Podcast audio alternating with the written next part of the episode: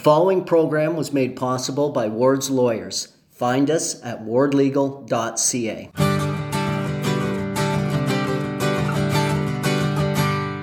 It didn't matter who he was and what he looked like. He made a go of it, and the community accepted him, and he accepted everybody else. It just created that culture of acceptance.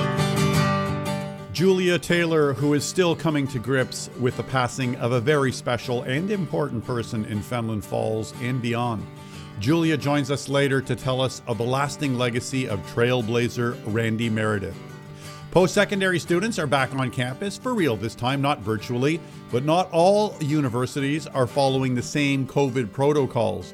We reached Madeline McColl at her school to describe how she's negotiating some pretty strict rules when compared to other institutions. The Sheila Boyd Gallery in Bobcaygeon is celebrating First People with an exhibit called Celebrating First Peoples.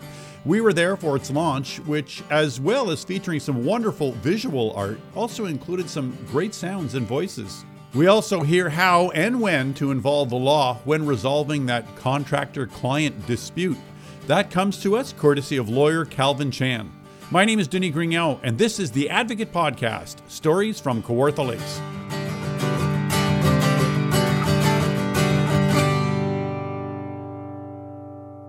The community of Fenelon Falls is feeling a void, one left by the recent passing of Randy Scott Meredith, the owner of Great Finds. That is the eclectic and kind of electric store of antiques and memorabilia and cool knickknacks on Fenelon's main street. Now, the term bigger than life is very often used when someone is memorialized after their death, and, and sometimes we politely respect that description, even if it's not necessarily one we'd attribute to them. But with Randy, all you have to do is see that image of him wearing the bright red plaid suit or have had the chance to meet and speak with him, and bigger than life is fitting. Randy's passing is also being mourned by the LGBTQ community, which has also lost a proud and advocating voice, especially in Fenelon Falls. Julia Taylor is a business neighbor and was a friend of Randy's. She owns the Country Cupboard in Fenelon Falls. That's where we've reached her. Julia, I'm sorry for your loss. How are you grappling with Randy being gone? Yeah, so I'm still um, in denial mode. I don't know that it will kick in for me until I stop seeing him as much, you know, once I start to miss him. And um, I'm on standby, uh, you know, to be a support for the, the inner circle of his, the people that were closest to him. So I've got my denial and brave face on to be there for them and help them through this. What was your reaction when when you first learned of the news? Oh yeah, shocked. Um, probably let out a, a, big swear, you know, um, and then immediate um, sorrow for for his closest people and and just touching base with them and yeah, shock. It's totally unexpected. Not the news we wanted this week. Well, let's look at a brighter moment. Tell me about the first time you met him. What was that like? What were your impressions of him? A regular raspberry in a cup guy. So we, so he was always a, a customer here, and uh, of course I'd been through the shop before. So uh, although I can't remember our first interaction, I certainly um, certainly have uh, great great memories of him and a great image of his warm smile uh, stuck in my my head. Bigger than life, you know, uh, a character uh, unique, cool, fun, warm character. You know, I think as shop owners, we we have many interactions in a day, and um, for me, for me personally, at my shop, they're always very warm, and so uh, yeah. So and so, hanging out with Randy outside of the the store was always fun. Uh, more on a personal level, uh, we are always uh, up to uh, cool things when when I was with him and his crew. Can you give me an example? Uh, the last time we hung out, we went to um, don't know what it was called. It was at Abbey Gardens or just at, at that neck of the woods, right close to them on that street. Uh, it was like Cirque du Soleil with witches and fire, and so it was it was really special. That's it was, you know, out in the open field in the night in the stars and uh, witches with fire and choreographed dancing and aerobatics. yeah. Seems like the kind of place he would feel completely at home. Mm, yeah. Mm. What was his contribution to Fenelon? And I'm not just talking about like, the business strip, but but the community itself. I think he created a culture of acceptance. You know, so you've got this cool, eclectic, one of a kind store with beautiful front windows, um, really creative. And, you know, the, all those words describe Randy. Uh, he's been out there for over a decade, seven days a week, sweeping, putting his stuff out, sitting out front, giving a warm welcome to people on their daily walks.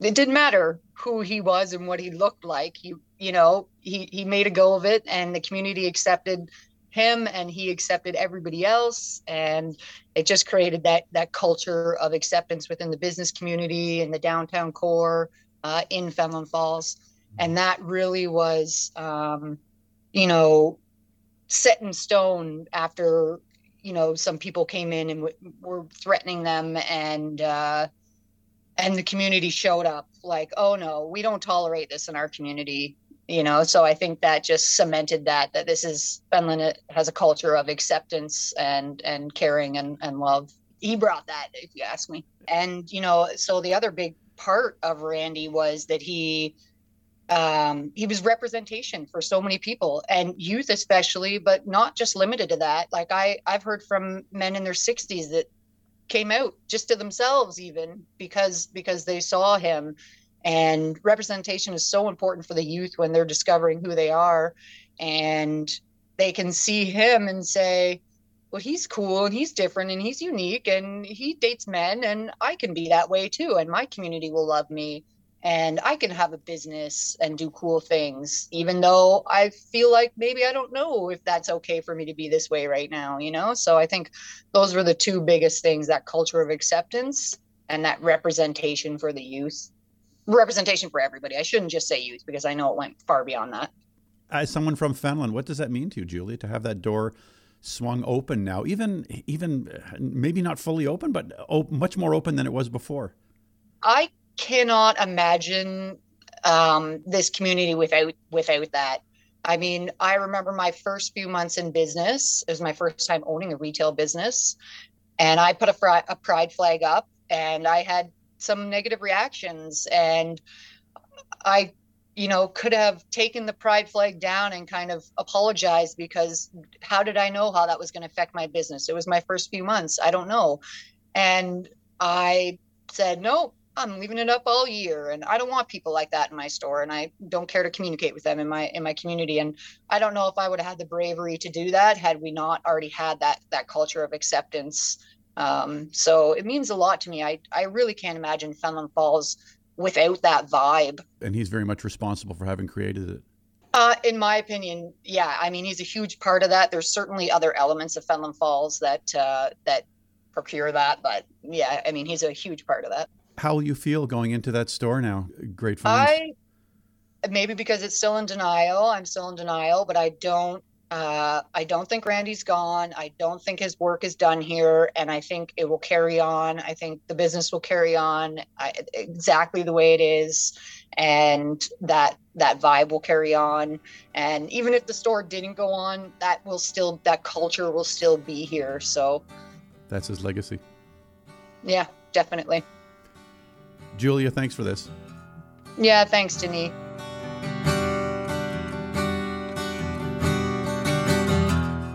A celebration of life for Randy Meredith takes place this coming Sunday, September 18, at the Grove Theatre in Fenelon Falls. Gates open at 6 p.m. The ceremony is scheduled to start at 7 p.m.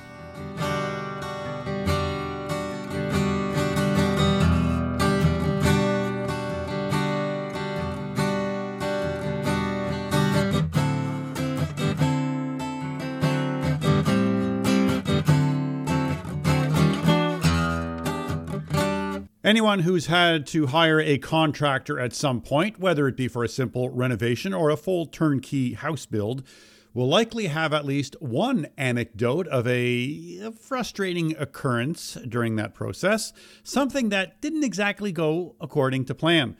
In the perfect world, dispute between client and contractor can be resolved easily, quickly, without involving a legal team. Well, that's the perfect world, not necessarily the real world. Sometimes to navigate through these troubled waters, there's a need for Words of wisdom. More than just words of wisdom, it's wards of wisdom. Wards of wisdom. I'm in the Ward's lawyer's offices on Kent Street in Lindsay. At the other end of the table is lawyer Calvin Chan, who has some experience with the aforementioned client contractor dispute. Hey, Calvin, thanks for making time for us again. Glad to be here. Thanks for having me. I'm going to share an anecdote here that happened just this morning, coincidentally. It, uh, it involved my contractor and it went well. So let me just say that off the bat. He did a little bit of work for us, and I called him up and said, Look, there's just a tiny little thing here that has to be done, uh, just some caulking along an edge of a floor. And I barely had the words out of my mouth. And he said, yeah, no problem. I, you know, I figured that might happen as the floor settles. I'll Yeah. come by later this week and I'll repair it. If he had said, "Mm, too bad, you know, what could my recourse be in something like that? Breach of contract because you contracted with this uh, contractor for a new floor, and you'd have to express why it is that that floor was not done correctly. And that would be just a simple breach of contract case. In this instance, the project's already done, has already been paid. So, you know, similar to buying a, a car that was a lemon, you would have to assert breach of contract in some way. And that would likely go through small claims court. But that part kind of plays into my, my general view and commentary on the construction industry, which is there's no greater industry where deals are done on, on a handshake basis. I was going to lead into that Yeah. because this is someone I have a great relationship with, and I Yep. because he's listening right now. But but even aside from that, so it's largely been just a handshake kind of Yeah. deal, and in a smaller community, as you can appreciate, these are people we're going to bump into in the store the next so day. what, what I've done is I've jumped straight to the legal the legal solution that you or somebody in that situation would have. Oftentimes that doesn't arise because saying that you know you're going to take someone to court, you're going to take legal action, that's enough of a of a of a push for a contractor to say, okay, well we'll we'll fix an issue like that. You're talking about where the floor settles, that's fairly common.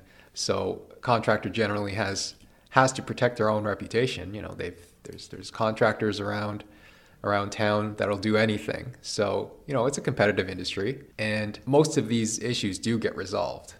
It's really the the 5% of issues that don't get resolved is when when people start to uh, think, well, I'm going to need a lawyer and, and what am I going to do here? And and step one for, for a case like that might be small claims court, might be a, uh, a letter demanding payment um, leading to small claims court.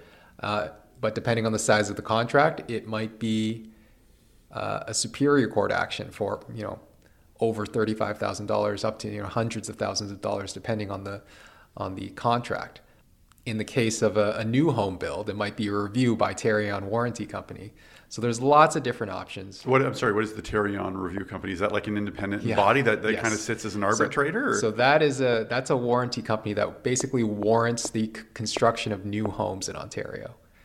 And most people that build um, that buy a new subdivision home will, you know, that's already baked into their contract.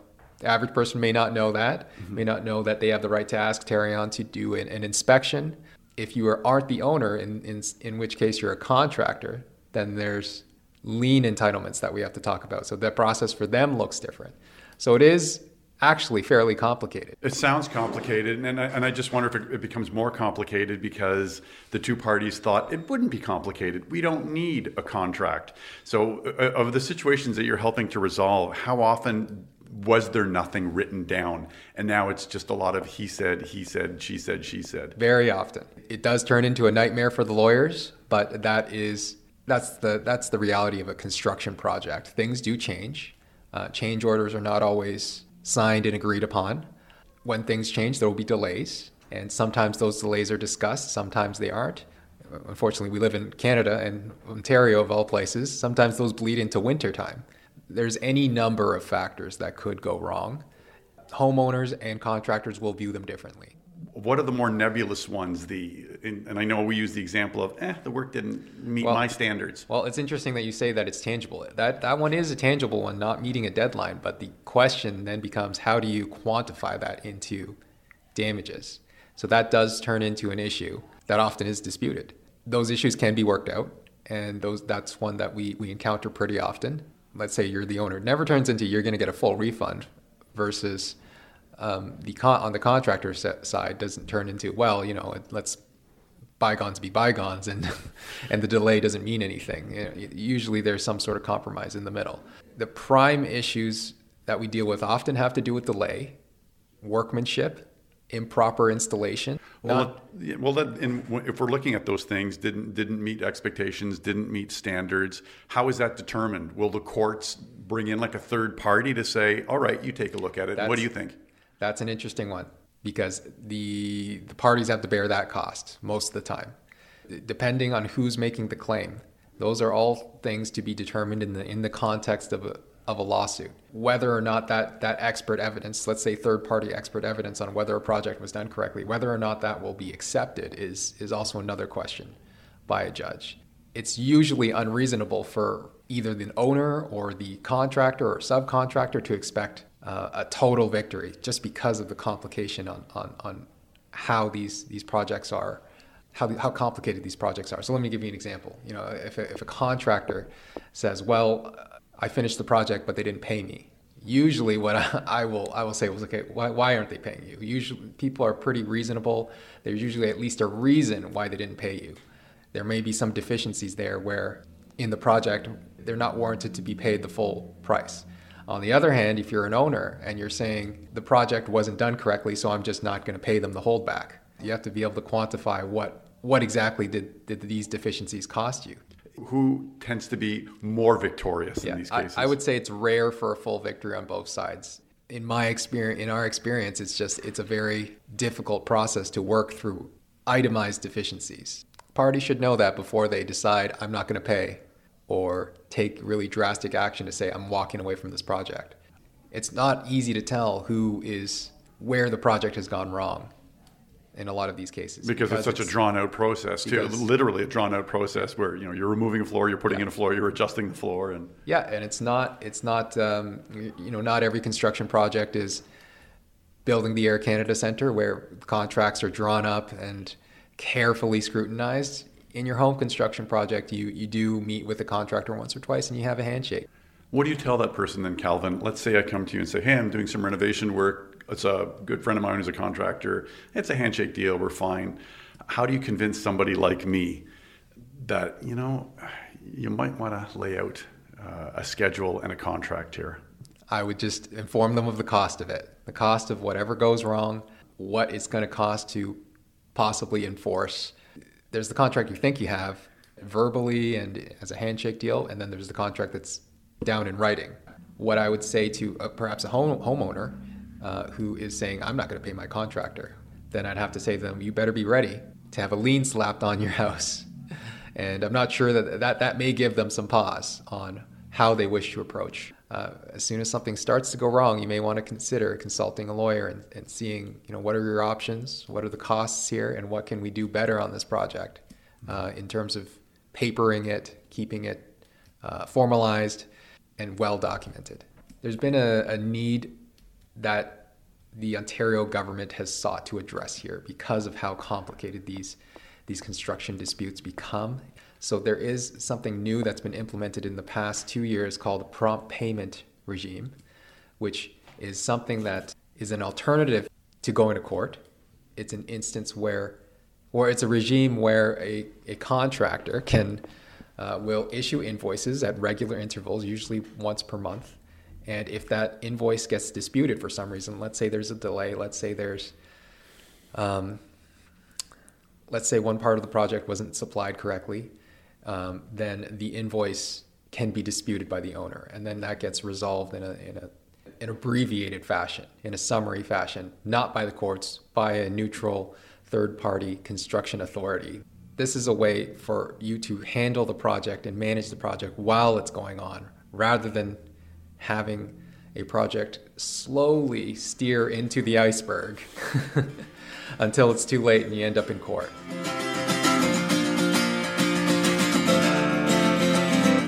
Calvin Chan is a lawyer with Ward's Lawyers in Lindsay, official sponsor of our program. To reach Calvin Chan or anyone on Carissa Ward's team and learn how they can meet all your legal needs, visit them at wardlegal.ca. Our show is 100% local media, just like our parent, The Advocate Magazine. The September issue of the magazine includes a comprehensive feature by Associate Editor Nancy Payne on how growth, especially when it comes to new builds, often means transforming farmland. You can pick up your copy across Kawartha Lakes, including Butter Tarts and more in Little Britain and the Lindsay Square Mall. You can reach our show by going to the Advocate Podcast Facebook or Twitter pages, and please consider subscribing for free on Spotify or Apple Podcasts or on the Podbean app. And rate us, that helps others find our show.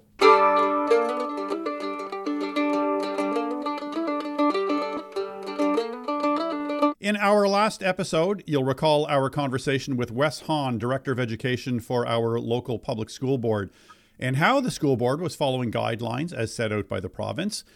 Well, for Ontario universities, however, the rules are a bit more, let's say, fluid.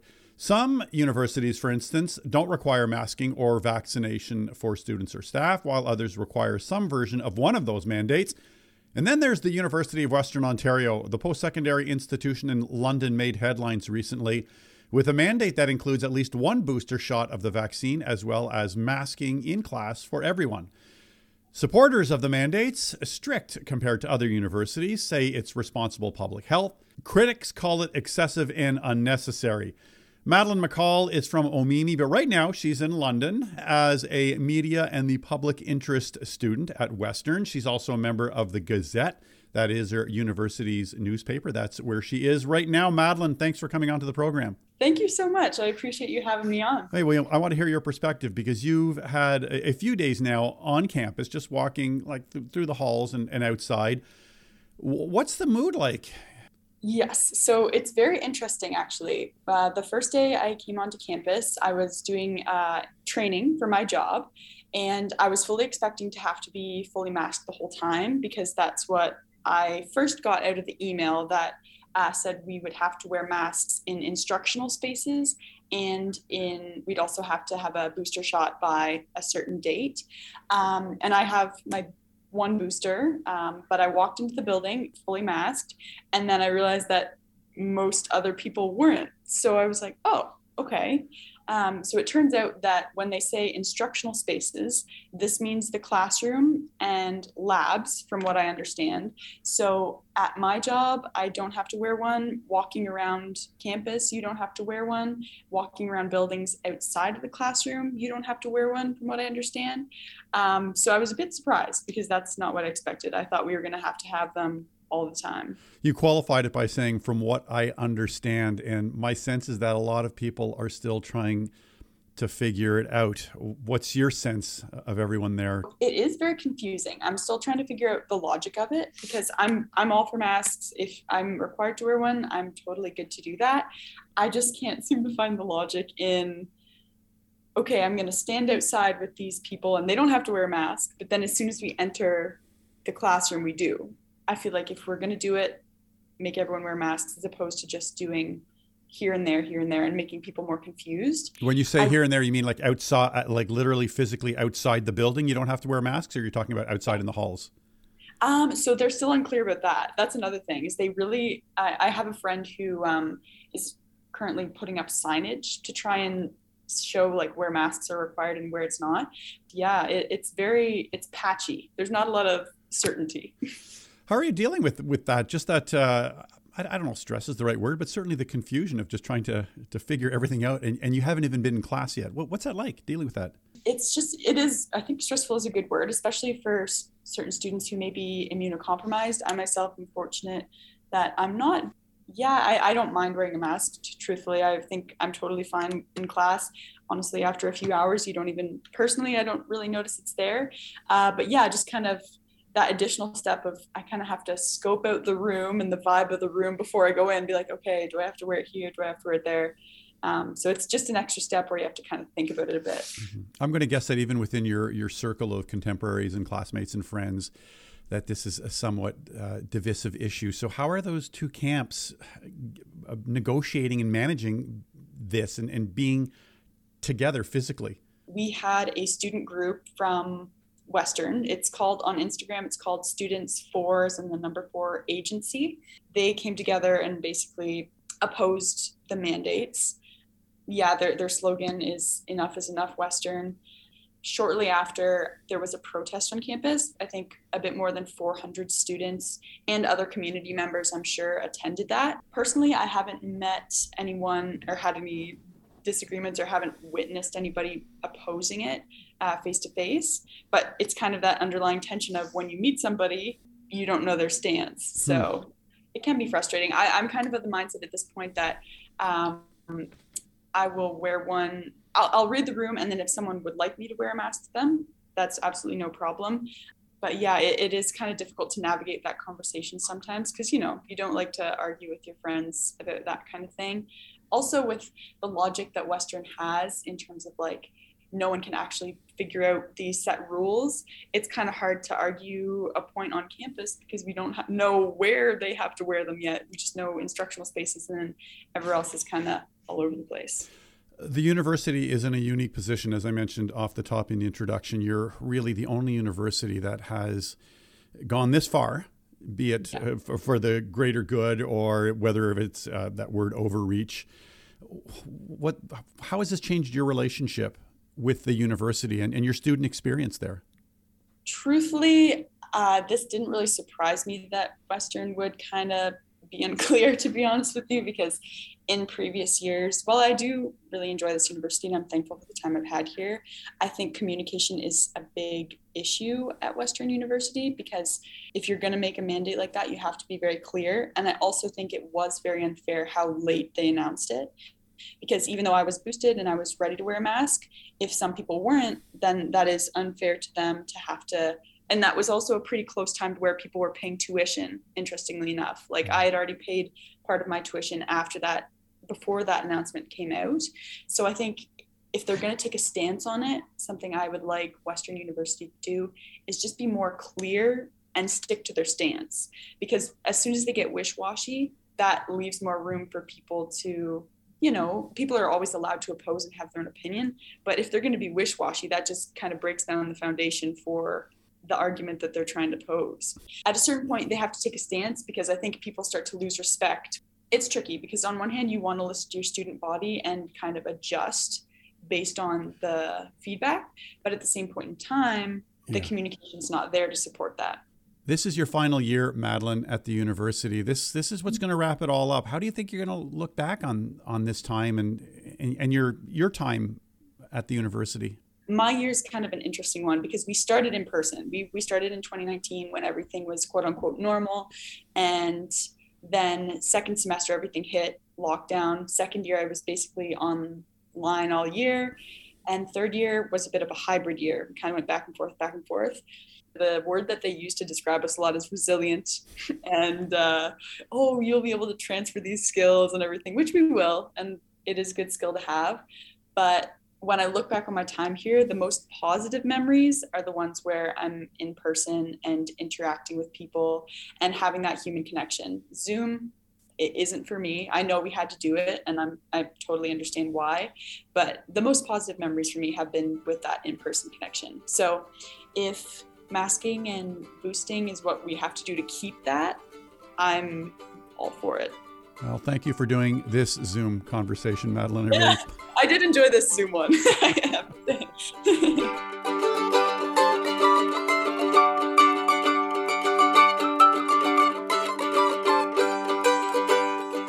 My name is Madeline McColl of Omemee, Ontario, currently attending the University of Western Ontario, and you're listening to the Advocate Podcast Stories from Kawartha Lakes.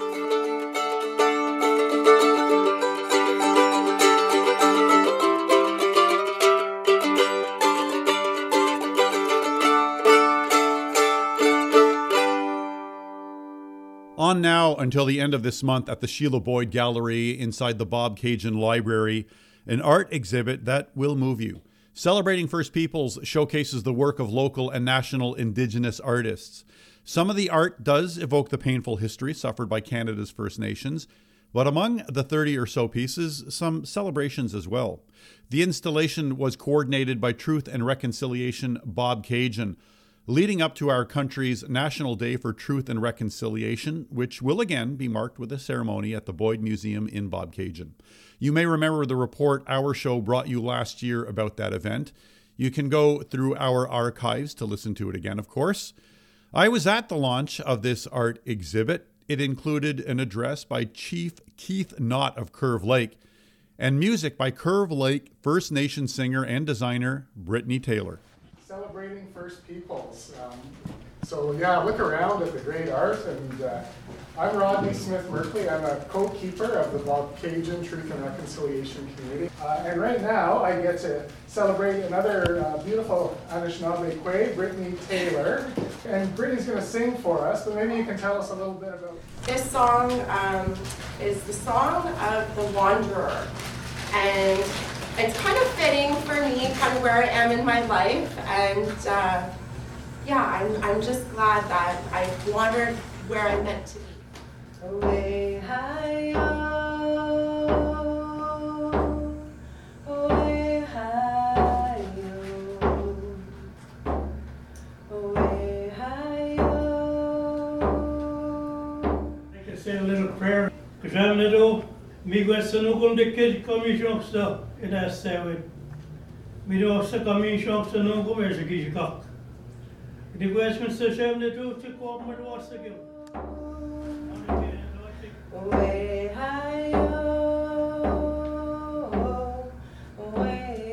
Yeah, we gather in a good way on uh, this sacred land.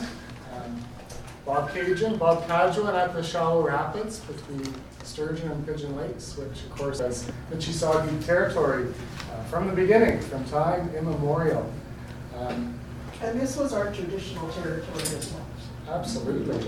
So, one of the people I'm thinking about is uh, Migaze Bunn, Doug Williams, Doug Williams Bunn, who, who shared lots of knowledge in this very room with us over the years.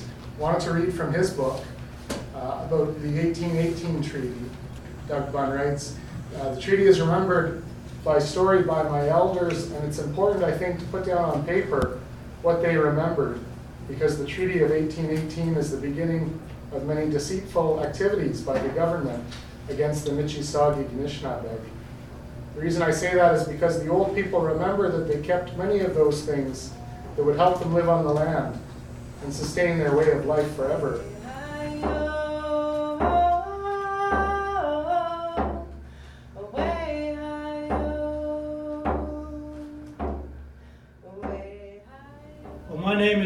Knott. My clan is the Eagle Clan and the Bear Clan. My great grandfather was the chief of the Eagle of the Bear Clan. I feel so blessed. You know, the Creator has given me all this here, I think, energy and the uh, comfort that I have. And when my my wife passed, we were married for almost 62 years. We first met in 1955 and got married in 1958. So it wasn't a gunshot wedding. we, we took our time as we tested the water. Know, just like your, your lake out here. It gets rough every once, once in a while.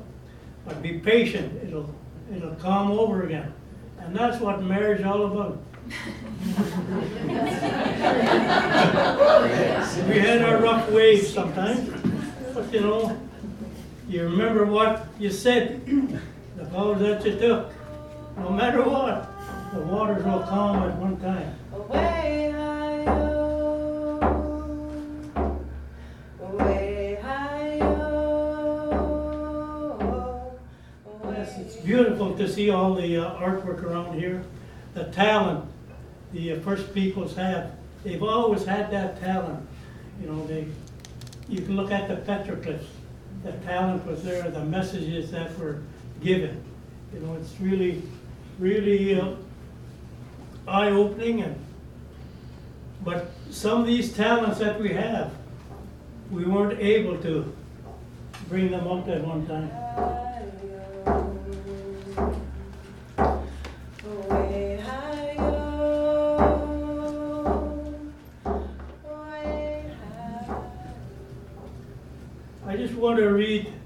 Something. A good friend of mine, his name was Gordon Winnebees. He was an elder.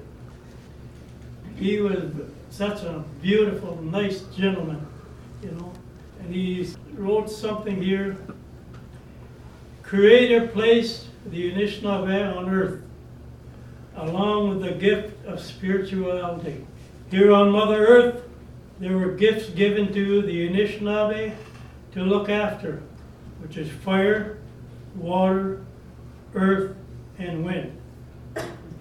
The Creator also gave the Anishinaabe seven sacred gifts to guide them. They are love, truth, respect, wisdom, humility, honesty, and bravery. Creator gave us sovereignty to govern ourselves. We respect and honor the past, present, and the future. You listen to that and you, and you realize on who we are as a people. The Creator created us. Oh.